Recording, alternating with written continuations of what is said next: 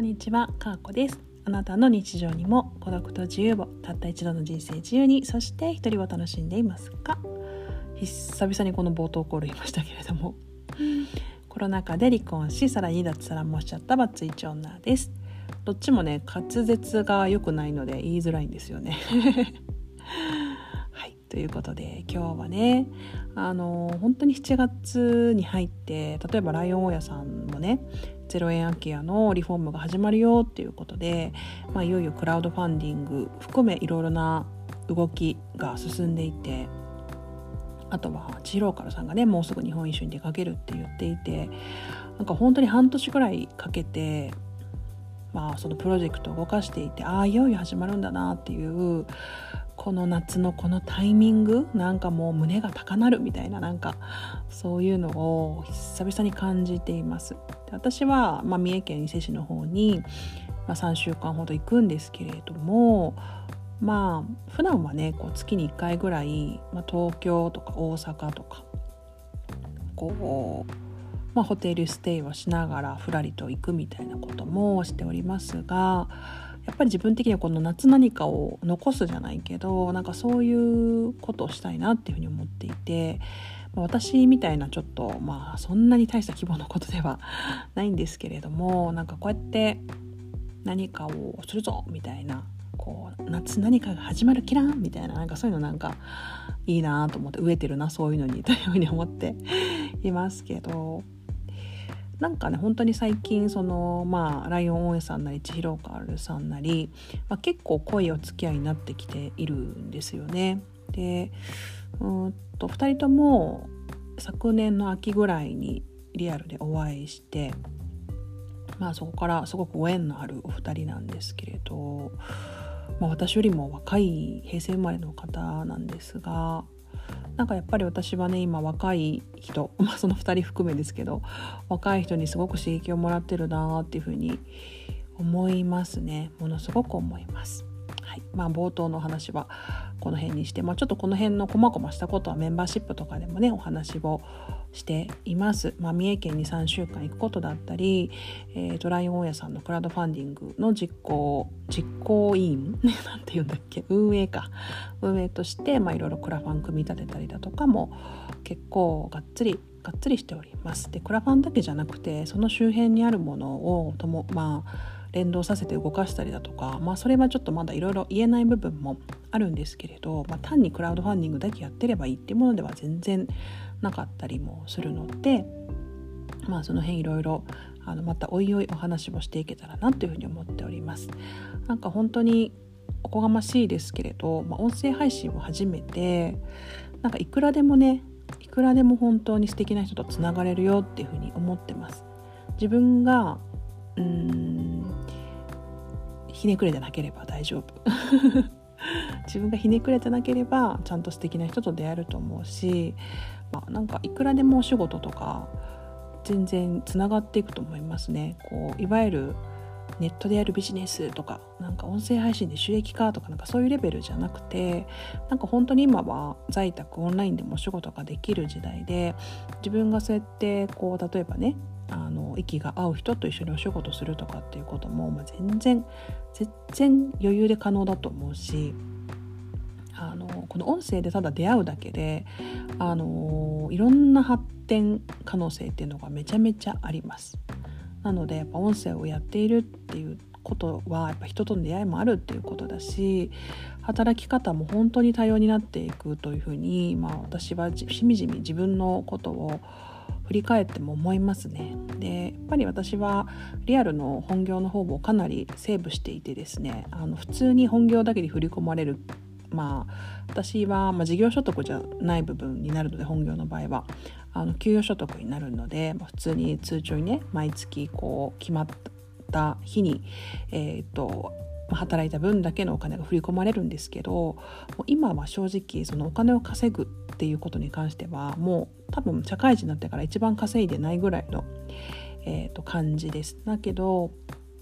あの目先のこの収入年収みたいなところにとらわれていると働き方を変えることがやっぱりできないですねできないので、まあ、あえてそこの部分の分量を減らして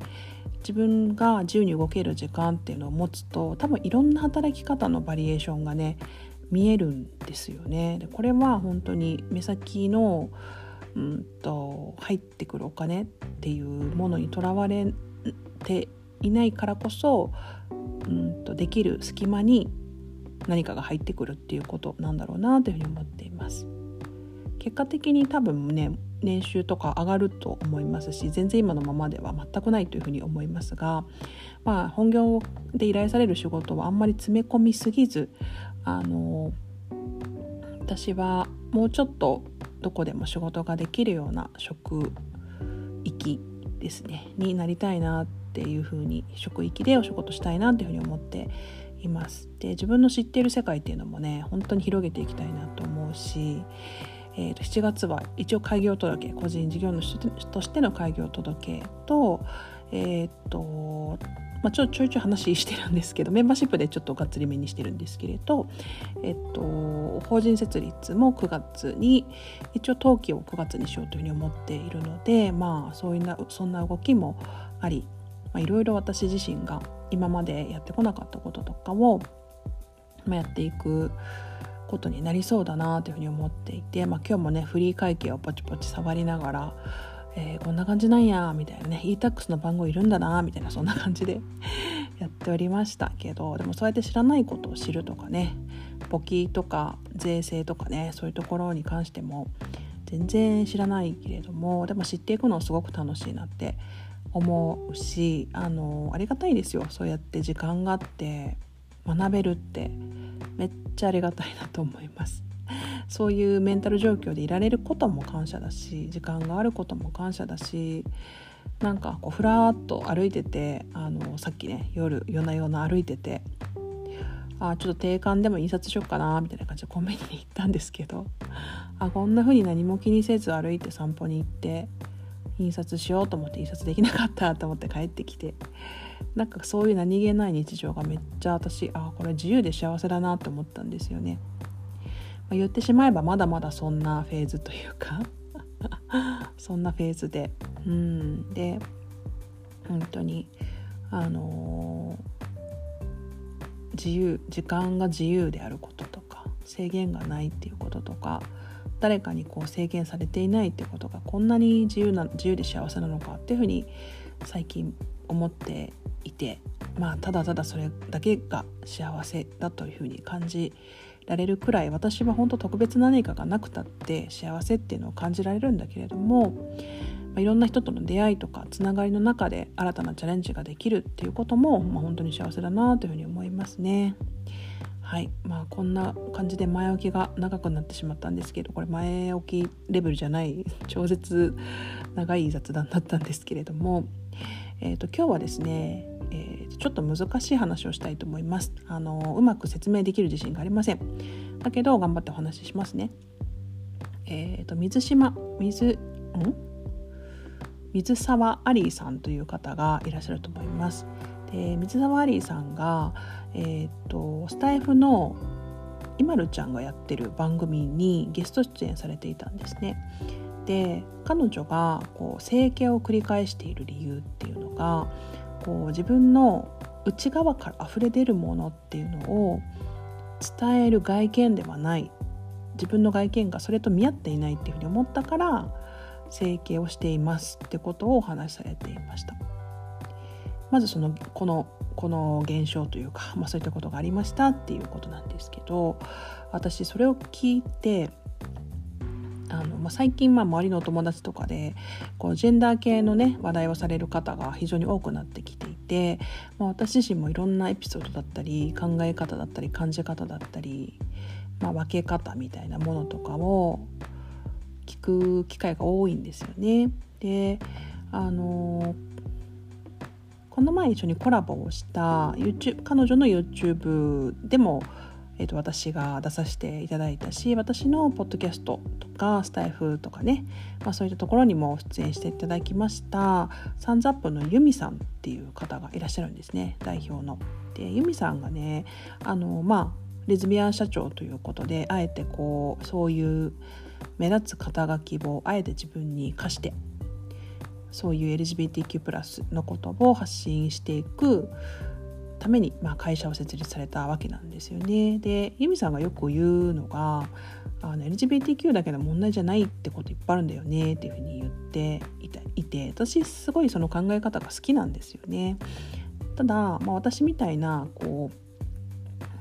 ううん、まあ、いわゆるシスジェンダーの人が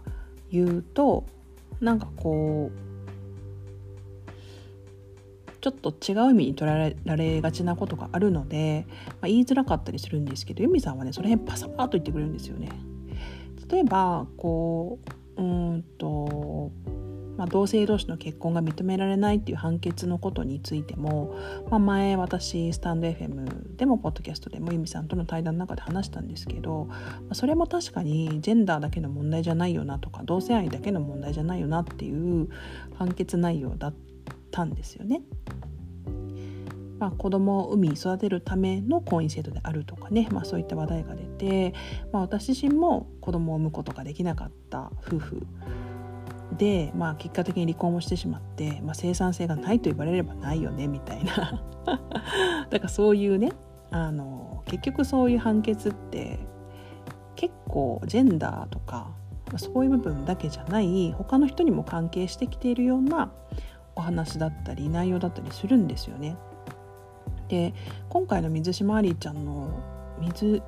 水沢アリーちゃん違う水沢アリーちゃんのえー、とことに関しても私はすごくこうジェンダーのことを真っ先に思い浮かべたんですよね。自分のこう表現したいものっていうのがなぜか自分の生物学的性と一致していないといけないっていう固定概念があるじゃないですか。男として生まれたら男っぽいファッションをするものだっていうふうに思われているんだけれどもえーと、アリーちゃんの場合だって別にこう性とか関係なくでも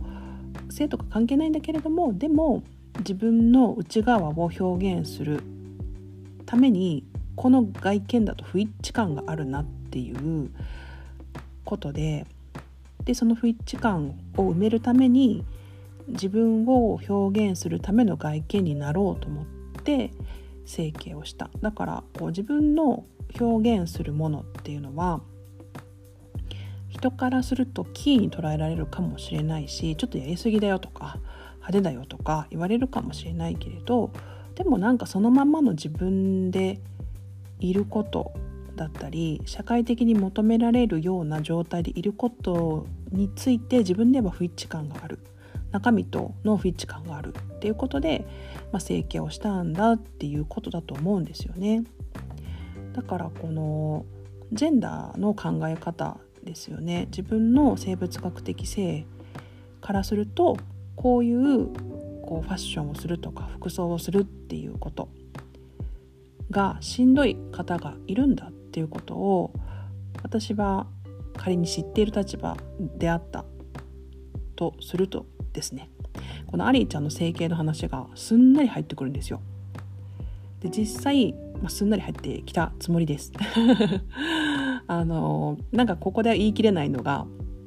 あのでも何て言うのかなちょっと前まではやっぱりアリーちゃんちょっと整形しすぎちゃうと思ってたんですよやっぱやっぱ思ってただってもともとそんなブサイクじゃないじゃんとかなんか自分の物差しでいや整形しない方が可愛いしとか全然思ってましたねとかやりすぎじゃないとか思ってましたねでもでも彼女のそういうま、ポッドキャストならではなのかもしれないですけれど心の内を聞いてパッとこう LGBTQ の話題っていうのが私の頭の中に浮かんで、そりゃそうだよなと思ったんですよね。だって自分の外見って選んで生まれてこれないし自分の内側に表現したい内側を表現するために仮にその外見っていうのを例えば髪の毛染めるメイクをするっていう風に何か施せるのであれば施すっていうこと自体が努力だし自分自身を表現する一つとしてファッションっていうのはやっぱりあるからそれがねこう社会から求められるものと何か違うかもしれないけどでもしたいんだっていう気持ちがあるっていうのはすごく了解可能なことだと思うんですよね。だからあのそういうなんか全てにつながってくる話なんだなっていうふうに思ったんですよね。仮にこう例えばコスプレしたいとか髪の毛すごく奇抜な色にしたいとかなんか変身願望がある人とかも結局あの何て言うのかな同じっていうと、まあ、嫌がられるというふうに思ってはいるんですけれども同じようなこう、うん、理屈というかだからみんなに関係ある話題だったりするんですよね。こう社会的に求められる格好をしなければならないっていうこと自体が固定概念だったりするんじゃないかなっていうふうに思ったりしました。うん、で私自身もこうそんなに強くないかもしれませんけれどやっぱ変身願望みたいなものっていうのはあるタイプなんですよね。なんか時々めっちゃあのコスプレとかしたいとかっていうのも全然わかるしメイクとかも普段と違う感じにしたいとかまあやりませんけどハロウィンとかであの仮装してとか若かったら絶対やってますね。あのそういうのとかもしたいし何か自分を表現するってなった時にそれを何か人に言われてしまうとかっていうのは息苦しいなっていうのはめちゃめちゃ感じるんですよね。だからなんかそのジェンダーのことについての知識があるとその他のその、まあ、いわゆる多分 LGBTQ+ とはちょっと違うんだけれどもでも似たような思いとか課題を持ってる人にもなんかこうあそういうことも確かにあるしねっていうふうに理解が示しやすくなるのではないかなっていうふうに思っていてこうやっぱり分類をするとか分けるっていうことだけじゃなくて私はあの共通項を見出すっていうのがなんか平和的で好きなんですよね。だから同じっていう言葉を使っちゃうんですけど同じにすんなよって思われるかもしれないけどでもやっぱりあの共通項っていうのが何かあって人って仲良くなったりつながったりすると思うのであなんかその感覚わかるなってホッとするじゃないですかあ自分だけがこの感覚じゃないんだとか思えるしだから全く同じという意味ではないにしても同じ部分があるんだよっていうふうに私は言いたいし伝えたいなというふうに思ってしまいます。ダリーちゃんの話を聞いた時にあそうだよねっていうふうにあそういうことも全然普通にあるよねっていうふうに思えたのは多分私が音声配信をしていろんな人の話を聞くようになったからだと思います。多分確一的な情報テレビだとかあのそういうものに触れていたら多分そういうふうには思えなかったと思うのであのやっぱりこういう世界に身を置いていろんな人と話関わり合い時にはお仕事をしたりなんかして初めてこう自分にとっていろんな価値観っていうのが入ってくるものなのだなっていうふうに思いました。本当にこう SNS とかオフラインオンライン問わずあの、なんかこう自分の範疇以外の方と関わる自分が住んでる県以外の方と関わるってめっちゃ大事やなと思いましたそして音声みたいに本音を聞ける媒体っていうのはめちゃめちゃ重要でめちゃめちゃ自分の知見が広がるので是非いろんな人のお話を聞いてみたいなとこれからも聞いてみたいなと思ったしなんか聞いてみてもらえるといいんじゃないかなっていうふうに思いました。はい、まとまりがありませんでしたけど水沢アリーちゃんの整形の話から今日はお話をしてみました。皆さんも素敵な一日をお過ごしください。かこでした。さよなら。